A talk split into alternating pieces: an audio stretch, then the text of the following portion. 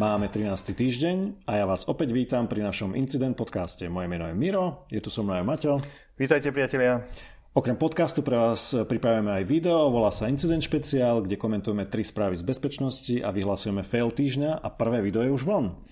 Na našej web stránke www.incident.sk máme už nový dizajn a okrem vysvetlenia, čo je podcast, ako nás počúvať, tam nájdete každý deň aj zaujímavé správy, takže radi vás tam uvítame. Môžete navštíviť takisto našich sponzorov Intas, partner pre vašu sieťovú bezpečnosť Noble, Noble vyšívané oblečenie pre Noble ľudí a partnerov MSEC, bezpečnostné analýzy a vzdelávanie pre vašu firmu a XL Pixel, nadštandardné kreatívne multimediálne štúdio. Ďakujeme za vaše názory a pripomienky, pomáhajú nám robiť tento podcast pre vás zaujímavým a zrozumiteľným. Píšte nám teda na našu e-mailovú adresu podcast.incident.sk No a teraz highlight toho, čo sa udialo za posledný týždeň. Microsoft začal dodávať antivírus pre macOS, odborová organizácia britských policajtov bola napadnutá ransomwareom a ruskí hackeri sa znova snažia ovplyvniť nejaké voľby, tentokrát do Európskeho parlamentu. Prirodzene, že okrem týchto správ, ktoré Miro uviedol, budeme mať aj množstvo ďalších správ a nemyslím si, že by bola niektorá nezaujímavá, takže začneme hneď e, tzv. flash správami, ktoré sa snažíme komentovať krátko. Nevždy nám to vyjde. takže prvá správa je e, od Google, Áno, Google dostal pokutu, nič nové. Kedy si sme spomínali minule, že um, už uh, je výhodnejšie teda dávať pokuty Google, ako sa ho snažiť zdaniť, lebo to má väčšie výnosy. Takže tento raz Google dostal pokutu 1,69 miliárd uh, dolárov a dostal ju za to, že bandloval, ako sa to povie po anglicky, alebo dával dokopy search, a teda hľadanie a reklamu. Uh, o čo teda šlo? Občas si môžete všimnúť, že na niektorých stránkach, e, myslím blogoch a iných e, news stránkach, môžete vidieť, že je tam e, search alebo teda hľadanie na stránke, ktoré vyhľadáva na danej stránke, na ktorej sa nachádzate. A ten, tento search môže byť dodaný firmou Google.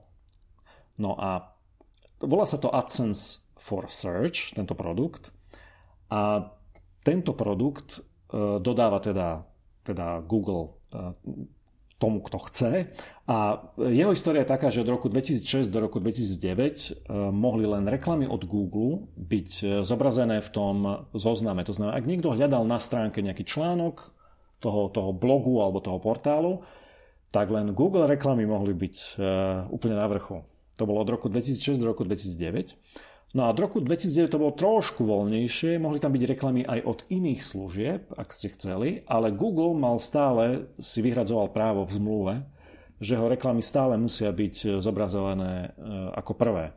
No a to sa nepačilo samozrejme Európskej únii, pretože... Alebo by som povedal, to sa páčilo Európskej únii a ocenili túto snahu Google pokutou 1,5 miliardy. Ja som ťa nechal ano. dlhšie rozprávať, ano. som bol rád, že si vysvetlil vlastne, ako ano. to funguje, lebo e, väčšina z nás e, poznala Google len ako všeobecný prehliadač, ale on skutočne poskytuje vlastne takéto Google prehľadávanie aj e, firmám na pozadí, na prehľadávanie vo svojich vlastných weboch. Takže... Áno, presne tak. No a za to sa teda zamerala Európska únia a teda nepáčilo sa jej to, že Google tam má výhradné postavenie a vlastne balí dokopy, presne bundling, balí dokopy ten search, to hľadanie aj s reklamou.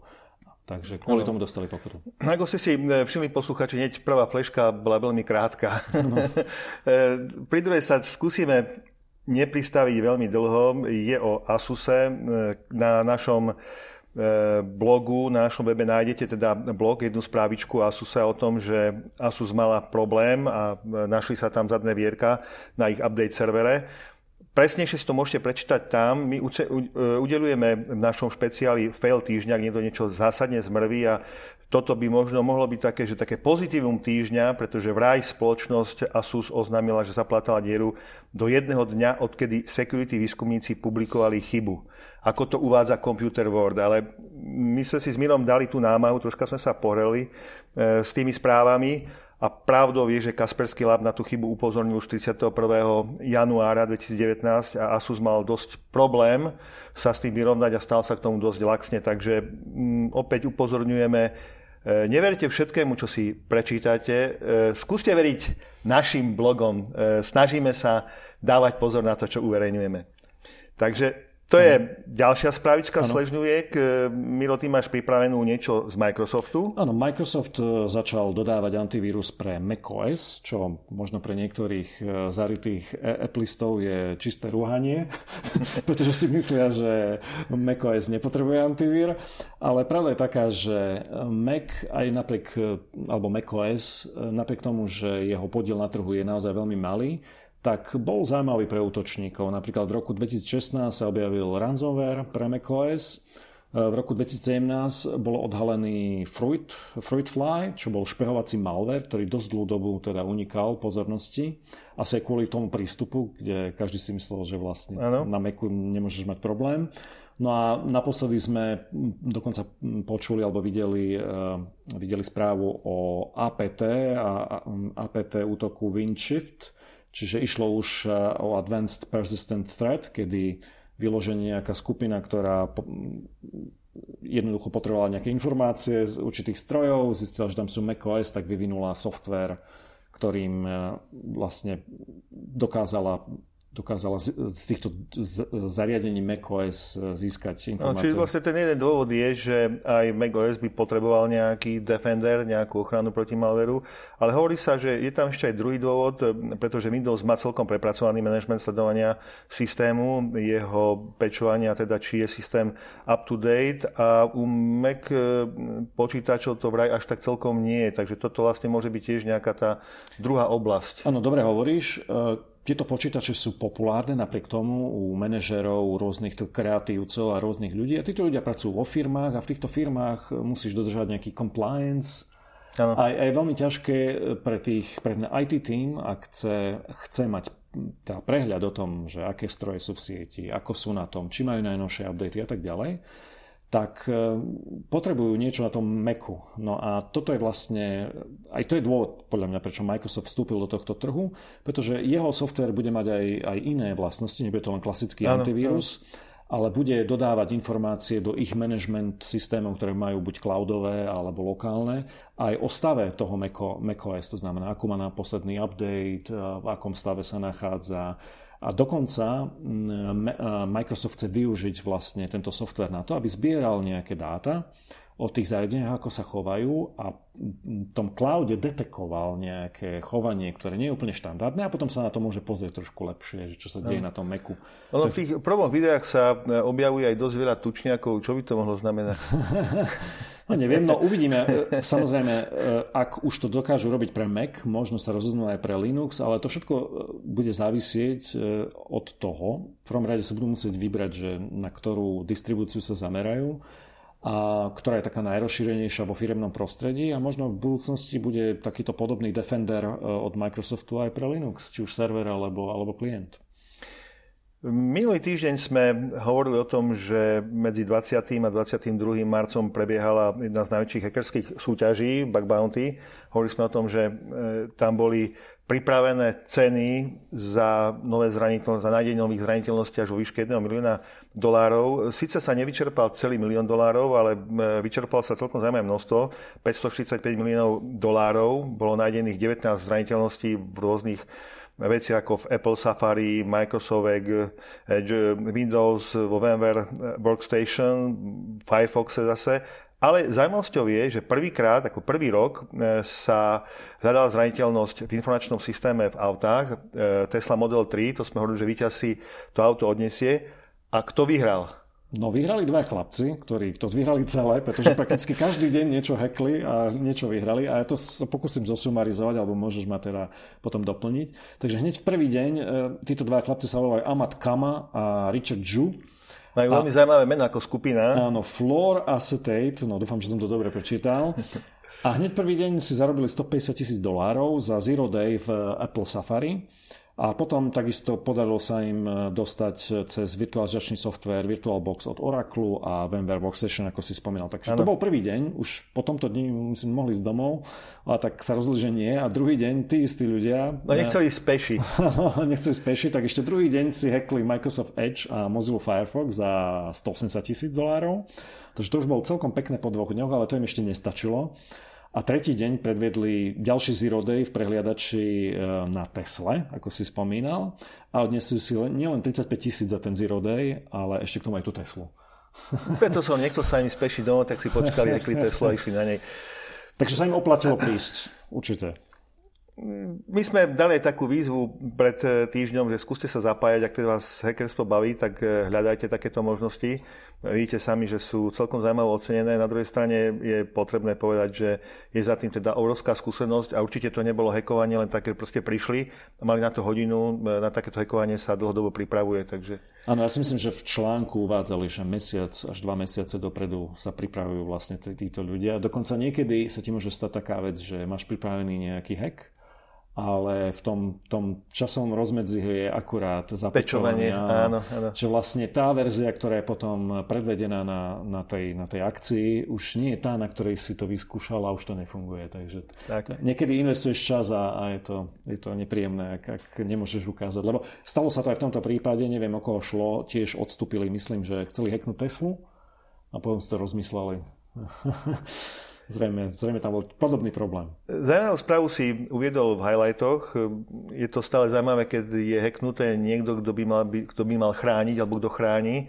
Tu išiel, išlo útok na anglickú policajnú federáciu, alebo teda, ako ty si povedal, Odborová odborovú organizáciu. Aha. E, potvrdila vlastne útok ransomwareom. Na jednej strane je to také, človek sa pousmeje, ale na druhej strane, to sú tiež len ľudia, to sú tiež len siete a vyzerá tak, že to nebol cielený útok na túto stanicu, ale teda túto organizáciu. Hovorí sa skôr, že mohlo ísť o širšiu kampaň, ale v každom prípade to vyšetruje Národná kriminálna agentúra. Áno, čiže táto UK Police Federation zastupuje 119 tisíc policajtov v Anglicku a Walese. No a bohužiaľ eh, po tomto útoku zostali im zašifrované databázy, nefunkčný e-mailový systém, a dokonca e, útočníci, aspoň bolo to tam napísané, že boli zálohy zmazané. Otázka je, že či to je, nezistil som, či to je vyjadrenie tej policajnej federácie, lebo možno, že nemali žiadne zálohy, ale do správy napísali, že zálohy boli zmazané. E, nevieme, nevieme podrobnosti ohľadom toho útoku, je vyšetrovaný a je to ďalšia ukážka toho, že ten ransomware môže napadnúť naozaj hocikoho. Práve včera som sa zúčastnil jedného workshopu, kde sa uvádzalo, že možno ransomware je nie je celkom na vzostupe, ale možno skôr na zostupe. Ja by som sa neopovážil to takto tvrdiť. Myslím si, že e, útoky ransomwareom budú nasledovať a my stále hovoríme o tom, že sú e, stále viac a viac cieľene pripravované a stále si barajú spoločnosti, ktoré majú z čoho a majú za čo zaplatiť. E, výsledkom vlastne aj naša ďalšia správa, ktorá hovorí o útoku na dve chemické továrne v Amerike. Áno, presne ako hovoríš, možno objemovo nie sú veľké, ale za to sú pekne cielené. Takže toto bol presne útok, ďalšia správa o to, hovorí o tom. Moment, minulý týždeň sme hovorili o Norsk Hydro, ale to sme nevedeli, že dve iné chemické firmy, alebo chemičky, alebo firmy, ktoré vyrábajú chemické materiály zo Spojených štátov boli tiež napadnuté ešte predtým ako Norsk Hydro a vyzerá, že rovnakým ransomwareom, vyzerá to tak. Hovorí sa Locker, Goga ransomware tam sú tie zaujímavosti, že vlastne to silne nepromiteľné šifrovanie. Mm. Áno, tie, ešte spomeniem, tie dve firmy sa volajú Hexion a Momentiv, priznám sa, v živote som nepočul. Ale... Ja som si ich e, troška e, pozrel, vyrábajú nejaké živice a silikáty. Áno, tak Áno, nie sú, to, nie sú to firmy, ktoré by si robili reklamu v televízii, lebo ano. nemusia. Sú to subdodávateľe určite nejakých iných firiem. No a čo sa týka informácií v článku, popisujú, že Momentiv napríklad stratil úplne konektivitu, sieť museli dať dole, e, vypnúť počítače, e-mail nefungoval, jednoducho nič nefungovalo podľa jedného zamestnanca. Data sú vraj navždy stratené a že vraj objednávali nové PC vo veľkom, aspoň v Momentive. No dokonca e, vytvorili novú doménu momentiv.co, ako company zrejme, .com, a zamestnanci dostali nové e-maily, kým, pretože starý mailový systém im je nedostupný, ešte asi stále. A čo bolo zaujímavé a čo, je typ, čo si môže, môžete všimnúť, je, že sme sa o tom dozvedeli neskôr ako Norsk Hydro. Norsk Hydro je v zásade európska firma, toto sú americké firmy. A tu len poviem, že Hexion odmietol vôbec komentovať čokoľvek. Čiže tu je vidno ten rozdiel medzi zákonmi a prístupom eh, k informovaniu pri týchto útokoch v Európe a v Spojených štátoch. Ono, e, zaujímavé je tiež, že podobne ako to bolo pri e, Nork Hydro, uh-huh. tak e, aj v tomto prípade povedali sme, že vlastne to Locker Goga je teda ťažko prelomiteľný ale zaujímavý spôsob, ako hackeri vyjednávali o cene. To znamená, že nebolo jasne dané, že, že toto, ale, alebo takúto ano. cenu chcem, že takýto income by som chcel mať z toho, že som vás napadol, ale tam sa dlho bavilo o tej cene a aj samotný vektor útoku je, je tak zaujímavý a komplikovaný, neefektívny prípadne povedané. No, asi efektívny, keď no, systém nefunguje. ale akože je iný. Iný, áno, je iný. iný. O tom iný. sme hovorili minulý týždeň. Ja len zapakujem, že áno, v ransomware nie je adresa nejaká bitcoinov alebo niečo také, ani suma, ale je len e-mail, na ktorý treba napísať a začať vyjednávať o výkupnom. Tým pádom nás to vedie stále k špekulácii, že či naozaj je, je cena za heknutie tým dôvodom, či nie je za pozadí niečo iné, povedzme, ako mohol byť ten pokles hliníka na burze v prípade napadnutia norskej spoločnosti. K tej len poviem už len poslednú etičku, že zatiaľ ich ten útok ransomwareom, ktorý nastal minulý týždeň, alebo teda ho publikovali, tak už ich stál 42 miliónov dolárov. Áno, norský dro, áno. áno. Toľko to ich stálo za ten prvý týždeň. No uvidíme, ale podľa mňa tie, tie náklady ešte môžu porásť, e, pretože mm, nevieme do akej miery. E, podľa posledných informácií veľa sprevádzok rozchodili, ale že ešte niektorá jedna z prevádzok ide na 20% alebo áno. neviem, tak nejak. Takže nie sú úplne ešte von z toho. Čo je ale takisto rozdiel, ešte len zdôrazním, že Norsk Hydro bolo úplne otvorené, informovalo na svojej facebookovej stránke, čo sa deje, ktoré systémy sú funkčné, ktoré nie sú funkčné, čiže um, naozaj všetci oceňovali, hlavne investori a ľudia, ktorých sa to týka, oceňovali to, že videli, že čo robia, ako, aký je progres a akom sú stave. Takže ano. tu je pekný rozdiel medzi komunikáciou európskych firiem a amerických. Navrhujem, aby sme teraz skončili debatu o bezpečnosti počítačovej. Poďme radšej k automobilom. Smeješ sa, lebo vieš, máš to pripravené, takže no, čiže... automobil, neautomobil, ale budeme sa vlastne baviť o službe, ktorá nám sprístupňuje auta.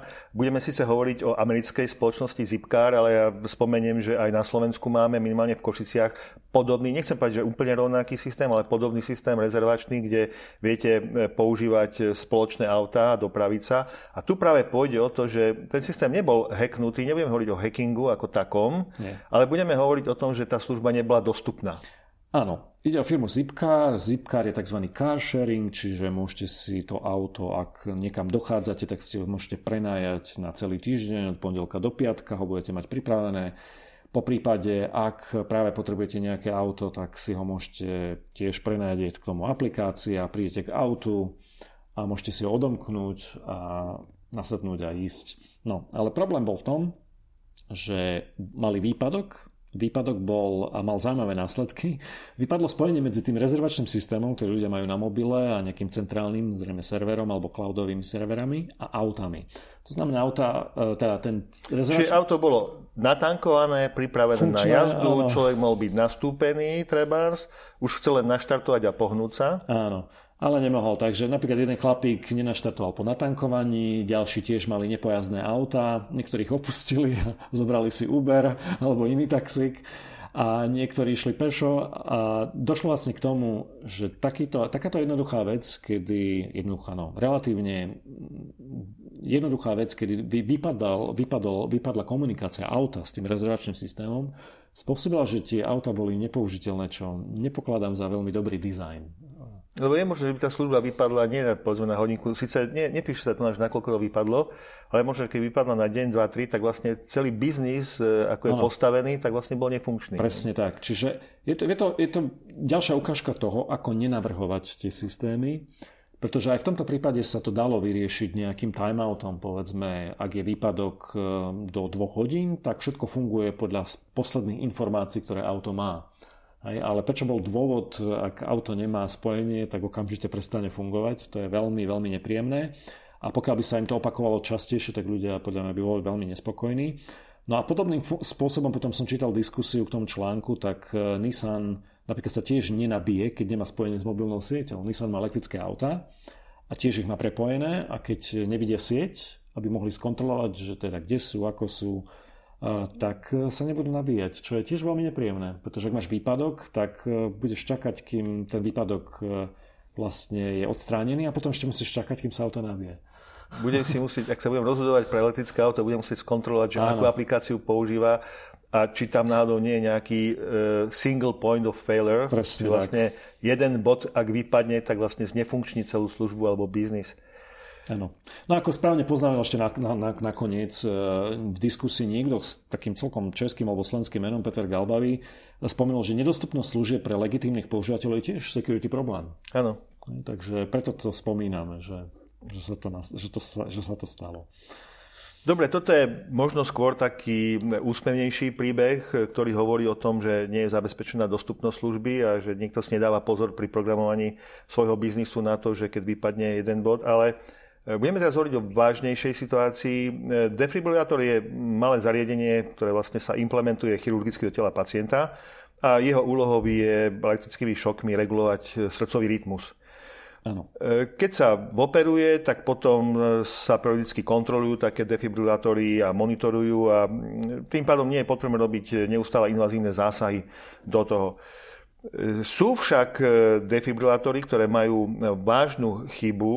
Áno, a o tom hovorí táto správa Áno. od firmy Medtronic. No a DHS, DHS je uh, Department of Homeland Security, to je organizácia, ktorá vznikla ako reakcia na 11. september. Úrad zdravotníctva, alebo tak nie, nie, nie, nie, nie, nie, Homeland, Homeland Security. Aha, aha. To je Homeland. domáca bezpečnosť. Domáca bezpečnosť, niečo áno, ako áno. interná, niečo ako, nie je to ministerstvo vnútra, je to vlastne, mali by vlastne mať na starosti komplet nejakú bezpečnosť internú. Uh-huh.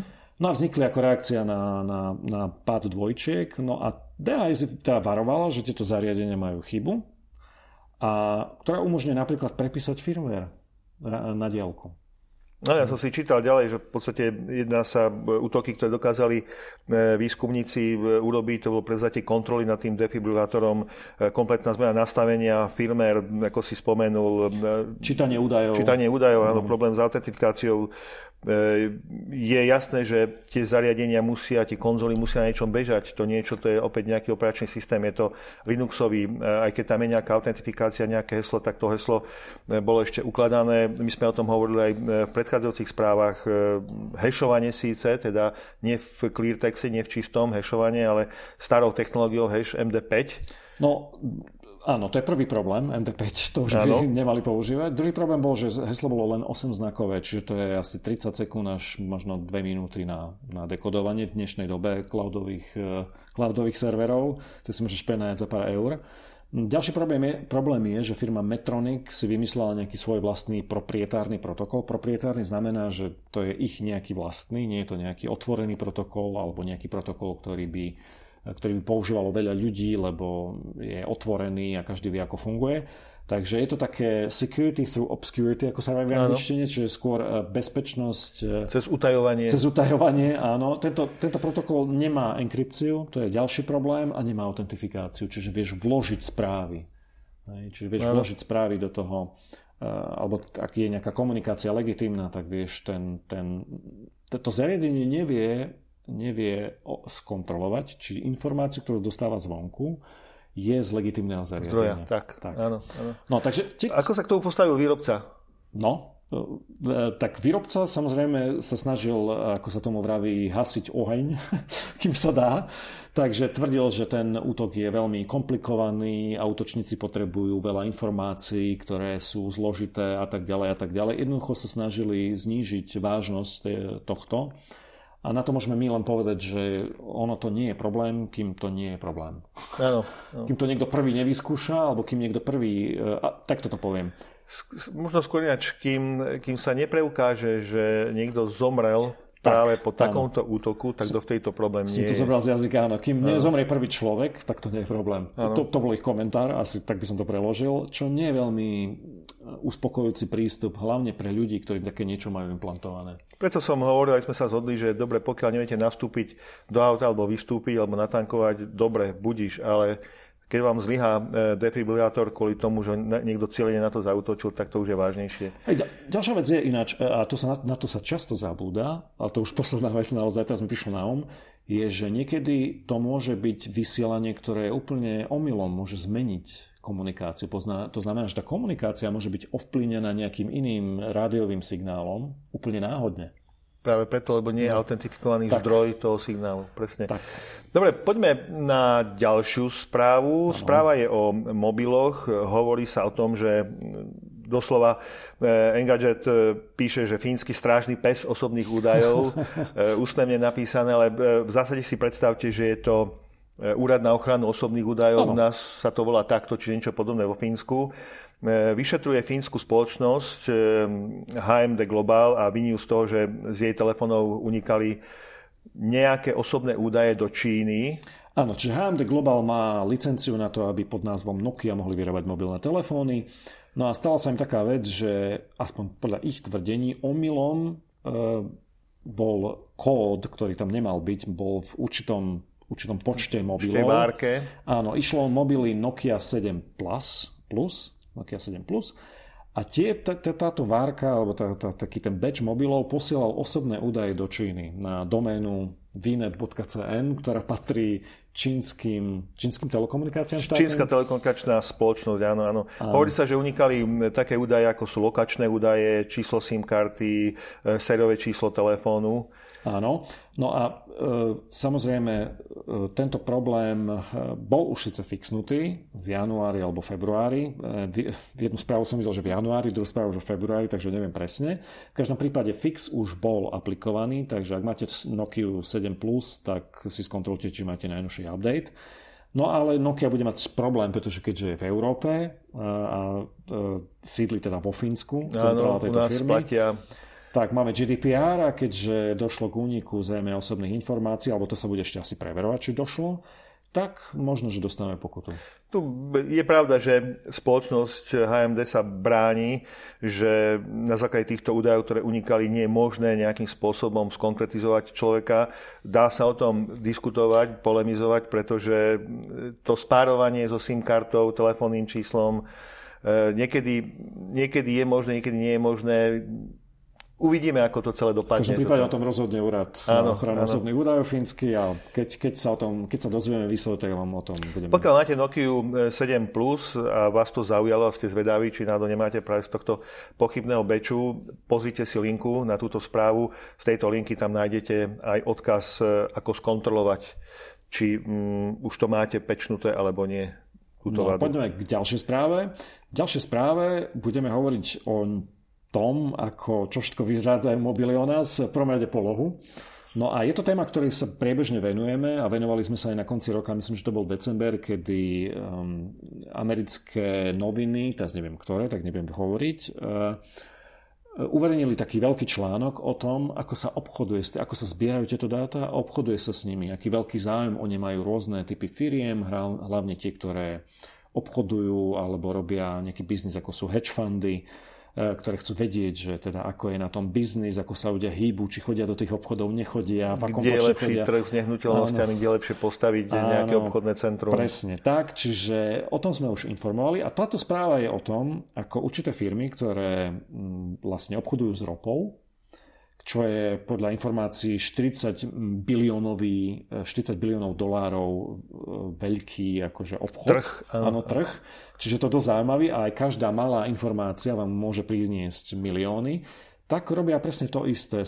Snažia sa získať tieto informácie o pohybe zamestnancov v rafinériách, kde sa ten, tá ropa e, spracováva. Prečo to chcú vedieť? No, chcú to vedieť kvôli tomu, že či výroba nebude narušená. Ak bude výroba narušená, tak e, ten, tá výroba bude nižšia. Ak bude výroba nižšia, bude to ovplyvňovať cenu a tak ďalej a tak ďalej. Čiže môžem vsadiť na pokles ceny. Áno, presne tak. Alebo teda to... na, na, na vstúpanie ceny, pretože bude toho menej. Áno, presne. Áno. Je to veľmi zaujímavé. Ja som až tak rozmýšľal, že kde všade ešte sa e, môžu uplatniť takéto geolokačné údaje, lebo to by človeka nenapadlo. E, jasne, vieme, že trh z ropou je veľký, vieme, že informácií je relatívne málo, všetci si strážia, pretože akákoľvek informácia pohne, e, s tou cenou ropy na burze hore-dole a každé pohnutie vlastne znamená veľké zisky alebo veľké straty. A toto je jedna z možností vlastne ako zistiť, či sa náhodou niečo nedie, či, či sa niekde nejakým divným spôsobom nezhlukujú zamestnanci niektorej rafinérky, e, či je to normálne správanie sa, to znamená, či ne, nevyvoláva to nejakú pochybnosť alebo zdanie, že došlo k nejakému výpadku a tak ďalej. Áno, či tam nie sú nejakí servisní ľudia z obslužných firiem, ktoré robia Áno. nejaké opravy a tak ďalej. Takže to je to. No a odkiaľ sú tieto informácie? Samozrejme z mobilných aplikácií. Posledne to bola aplikácia na počasie. A na čo netreba zabúdať, veľa tzv. SDK, to sú tie také pripravené kity, ktoré implementujú e, títo developeri, e, ktorí vyvíjajú aplikácie tak aby zarobili nejaké peniaze, tak väčšinou e, vedia prilinkovať teda nejaký modul a ten modul im zobrazuje reklamy, no lenže okrem toho robí aj to, že zistuje, kde ten telefón je a tie údaje potom odosiela. Takže... Je to polemika na to, my sme sa e, dosť dlho o tom bavili, že či e, ako to súvisí s ochranou osobných údajov, či je to osobný údaj geolokácia alebo nie, ale zistili sme, že vlastne áno, pretože keď ich skompilujeme z viacerých týchto informácií, tak vlastne vieme viac menej spárovať človeka s týmito geolokačnými údajmi. Ale v tom článku, keď sme spomínali v decembri, tak zistili, vybrali si teda náhodne nejaké telefóny, dokázali spätne zistiť, toto je na základe ďalších informácií. Napriek takže... tomu, že na začiatku táto áno, informácia nebola. Áno, napriek tvrdeniam, že áno, sú to anonymizované dáta, agregované dáta a tak ďalej, tak ďalej. Bohužiaľ, ak vidím ten jeden partikulárny mobil, ktorý má nejaký identifikátor a vidím jeho pohyb za týždeň, tak to mám toľko, toľko nápovedy, že kto to tak môže byť, je to, je to bohužiaľ tak. V ďalšej správe vás e, upozorníme na jednu zaujímavosť. E, nezistili ste náhodou, že e, povedzme sa nejak vybíja baterka na telefóne po inštalovaní niektorej aplikácie zrazu nejak rýchlejšie? No, tak poprvé, poprvé možno máte Android a po druhé možno tá aplikácia používa presne také SDK na zobrazovanie reklám, ktoré ale zobrazuje niečo iné, o čom nevie ani ten bohužiaľ developer tej aplikácie, a vie o tom len tá firma, ktorá tlačí tieto reklamy tam. A presne to sa stalo. BuzzFeed News znova si posvietil, ako aj minulo sme tu už o tom hovorili, si posvietil teda na tieto reklamy. E, veľakrát už aj ja, aj ty sme spomínali, že, že to veľmi neprehľadný trh. Je tam veľa hráčov, ktorí ponúkajú dodávanie reklám do týchto bannerov my sme spomínali o tom, že existujú celé farmy e, mobilných telefónov, ktoré vlastne sa tvária a vyvolávajú e, taký dojem, že ich e, drží v ruke normálny človek a snažia sa klikať na tie reklamy, aby zarábali, teda aby sa tvárili, že ľudia pozerajú tieto reklamy a hovorili sme o tom, že strata na tých reklamných trhoch je vo výške 20 miliard dolárov. Áno, sú obrovské sumy. Toto. To sú obrovské sumy a preto je tam obrovská motivácia všetkých zúčastnených, okrem tých, ktorí si kupujú reklamu, okrem tých, Všetci ostatní chcú na tom zarobiť. A to, to je vlastne zle, lebo eh, jeden jediný eh, subjekt vlastne toho celého má záujem byť eh, teda férový, všetci tí ostatní chcú len zarobiť a tým pádom to vytvára takéto perverzné iniciatívy, kedy kedy tieto firmy nemajú veľmi záujem, e, celý ten reťazec, ktorý zobrazujú tie reklamy. Ja by som možno posluchačom rozpovedal, ten príbeh e, je reálny, aj keď to meno je pozmenené, pretože nechcel zverejniť svoje meno. Je to e, Julian, no nie Julian Assange, je to iný, iný Julian. Julian, predstavte si, že nezávislý vývojár vyvinul nejakú svoju audiohru, predávajú cez Google Play, a na podporu biznisu, teda aby nemal peňažky len z toho predaja, tak aj dal nejaký reklamný priestor, kde sa môže umiestniť nejaký banner. A sú potom nákupcovia, ktorí si tento priestor nakúpia a umiestnia tam svoju reklamu. Lenže miesto toho, aby tam umiestnili reklamu, tak na pozadí tejto reklamy sa v podstate spúšťajú videá. To znamená, že ten, komu oni predali ten videopriestor, má pocit, že vy nepozriete ten banner, ale vlastne si pozeráte videá. A predaj videa alebo miesta pre video je oveľa drahší. Čiže niekto u vás e, kúpi reklamu, ktorú ste predali za 1 e, dolár a potom na tom zarobí ďalších 9 dolárov, lebo predá to isté miesto za 10 dolárov na spustenie videa na pozadí, o ktorom vy neviete. No a prírodne to video, vám potom čerpe tú baterku.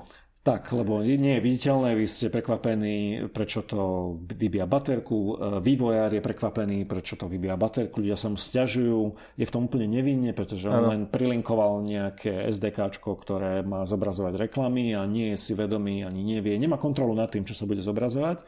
Čo je horšie, ano. on to aj spomína, že vlastne e, pomaličky prichádza o biznis, pretože ano. to celé vyzerá, bol v tej schéme namočený. Ano.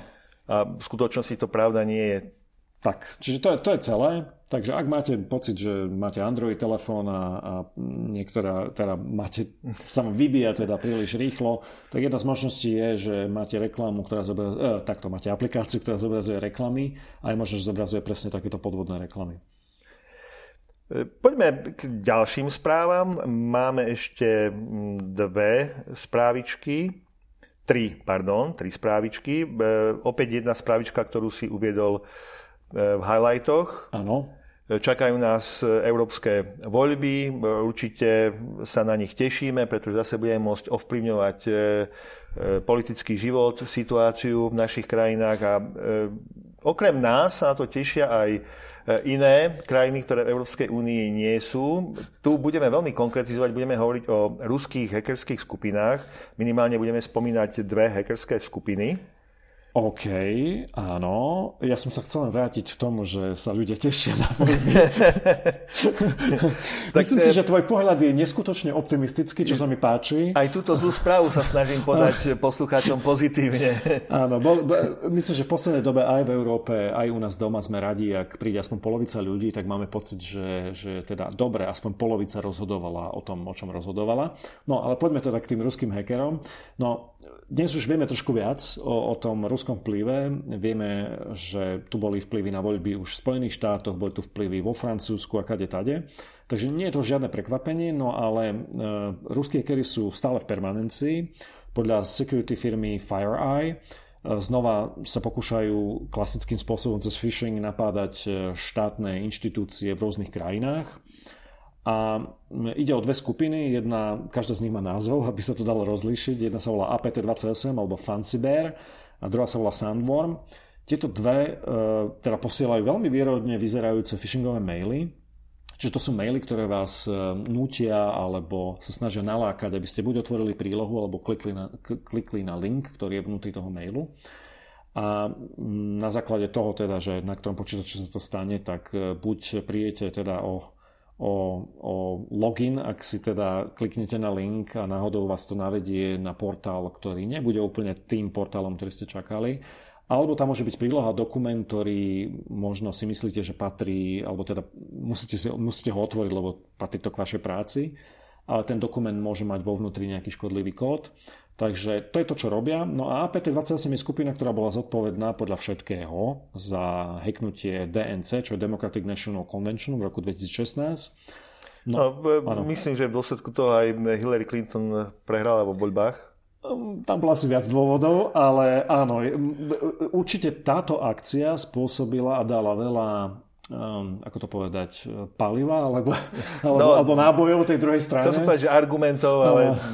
áno, da, da, bola to, tá diskusia sa samozrejme zmenila a od tej chvíle sa, sa veľká časť tej diskusie bola presne o týchto mailoch, čo v nich sa všetko dalo nájsť a tak ďalej a tak ďalej.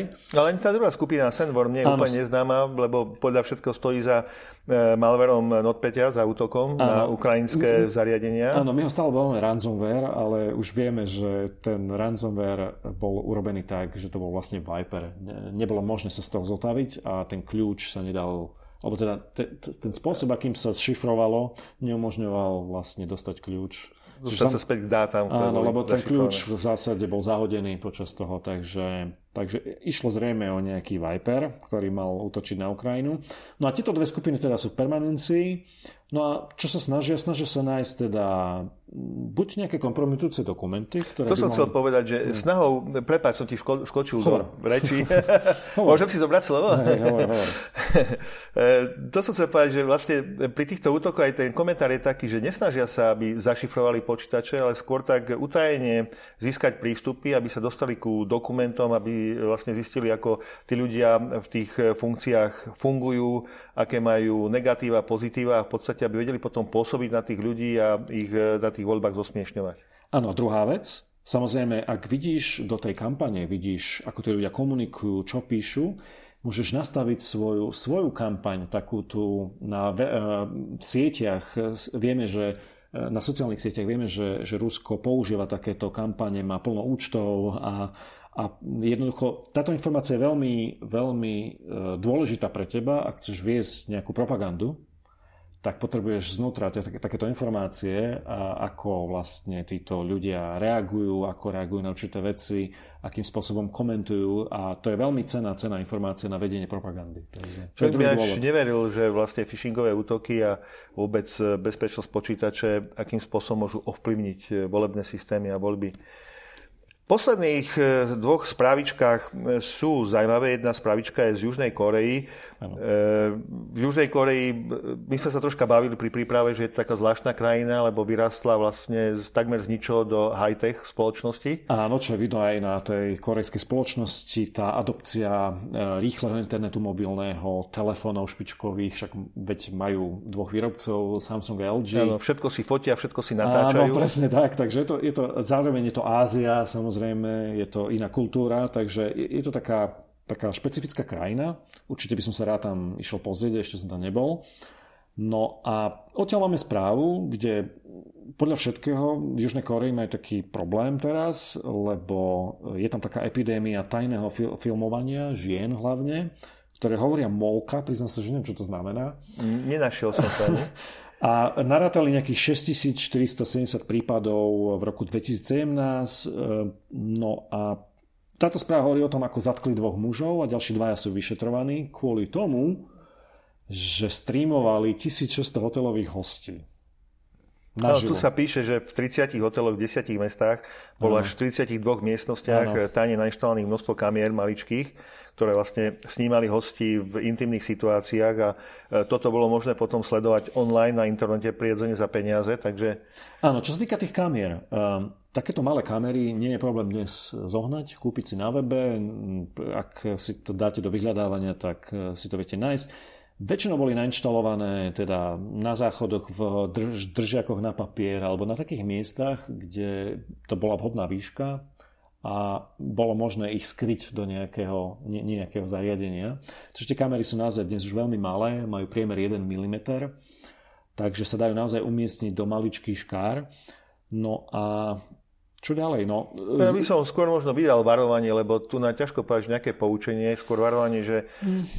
nepodľahnite akékoľvek blbosti, ktorá sa začne šíriť na internete a dobre, keď sa polievate ľadovými kockami v poriadku, ale tajne natáčať niekoho, to už je ochrane osobných údajov a ochrane osobností. Telefóny a smart používajte rozumne a viac si všímajte, kto si všíma vás.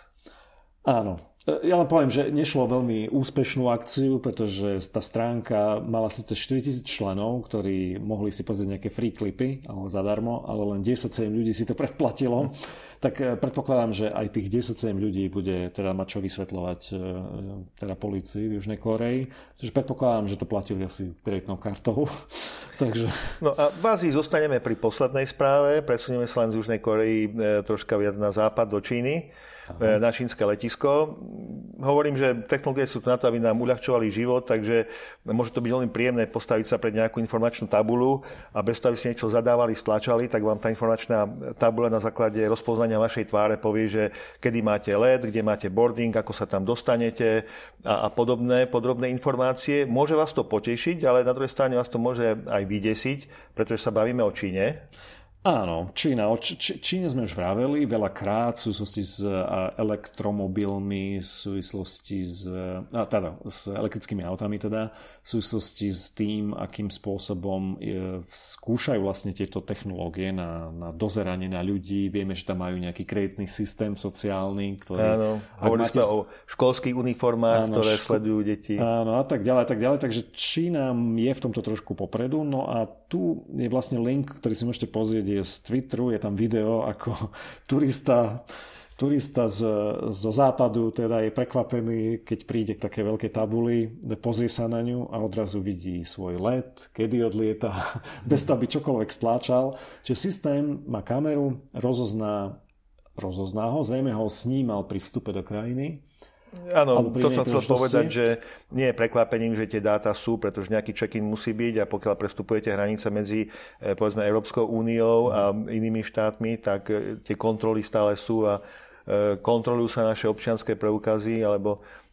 karty. Áno, neviem, keď si bol v Británii, neviem, či si všimol, ja keď som tam bol pred dvoma rokmi alebo rokom, už tam mali také pri vstupe do Británie, si si mohol vybrať buď človeka, ktorý ťa zhodnotil, alebo, alebo použiť občianský preukaz a priložiť ho na zosnímanie. Áno, a to zosnímal tvár a musel som si dať dole okuliare, musel som sa pozerať. Nebolo to veľmi ešte presné, ak si sa nepozeral úplne do tej kamery správne, tak si bol stále upozorňovaný takým hlasom, že pozerajte sa do kamery. Áno, áno. Takže ja som si to vyskúšal zo srandy, už len som sa postavil do toho radu, aby som si to vyskúšal. Podarilo sa mi prejsť, priznám sa, ale nie na prvý krát. Musel som si dať dole okuliare a, a trošku zmeniť spôsob, akým pozerám, ale naozaj to bol systém, kedy som vložil pas, zosnímal mi fotku a snažil sa zistiť, či na tej fotke som ten človek, čo stojí, Áno či, či to som ja. My aj preto sa vybrali túto správu, lebo nechceme hovoriť, nie sme prekvapení z toho, že tá technológia je, veď tie technológie sú, poznáme ich, e, nie sme ani prekvapení, že v Číne, veď e, Čína je e, technologicky moderná firma, ale na druhej strane to zneužívanie tých technológií je v Číne asi najväčšie a tam je práve tá otázka, ktorá zostáva, čo s tými údajmi bude. Áno, čo s tými údajmi bude, kto ich ukladá, ako ich chráni a tak ďalej. To je, to je tá, to, tá naša taká obava. Áno, pretože tam zatiaľ GDPR asi nedosiahlo. Asi nie. No, toto bola posledná správa. Majte sa všetci bezpečne a nezabudnite, o týždeň sme tu zás s podcastom a už aj s ďalším Incident Special videom. Do počutia priatelia a dovidenia na videách.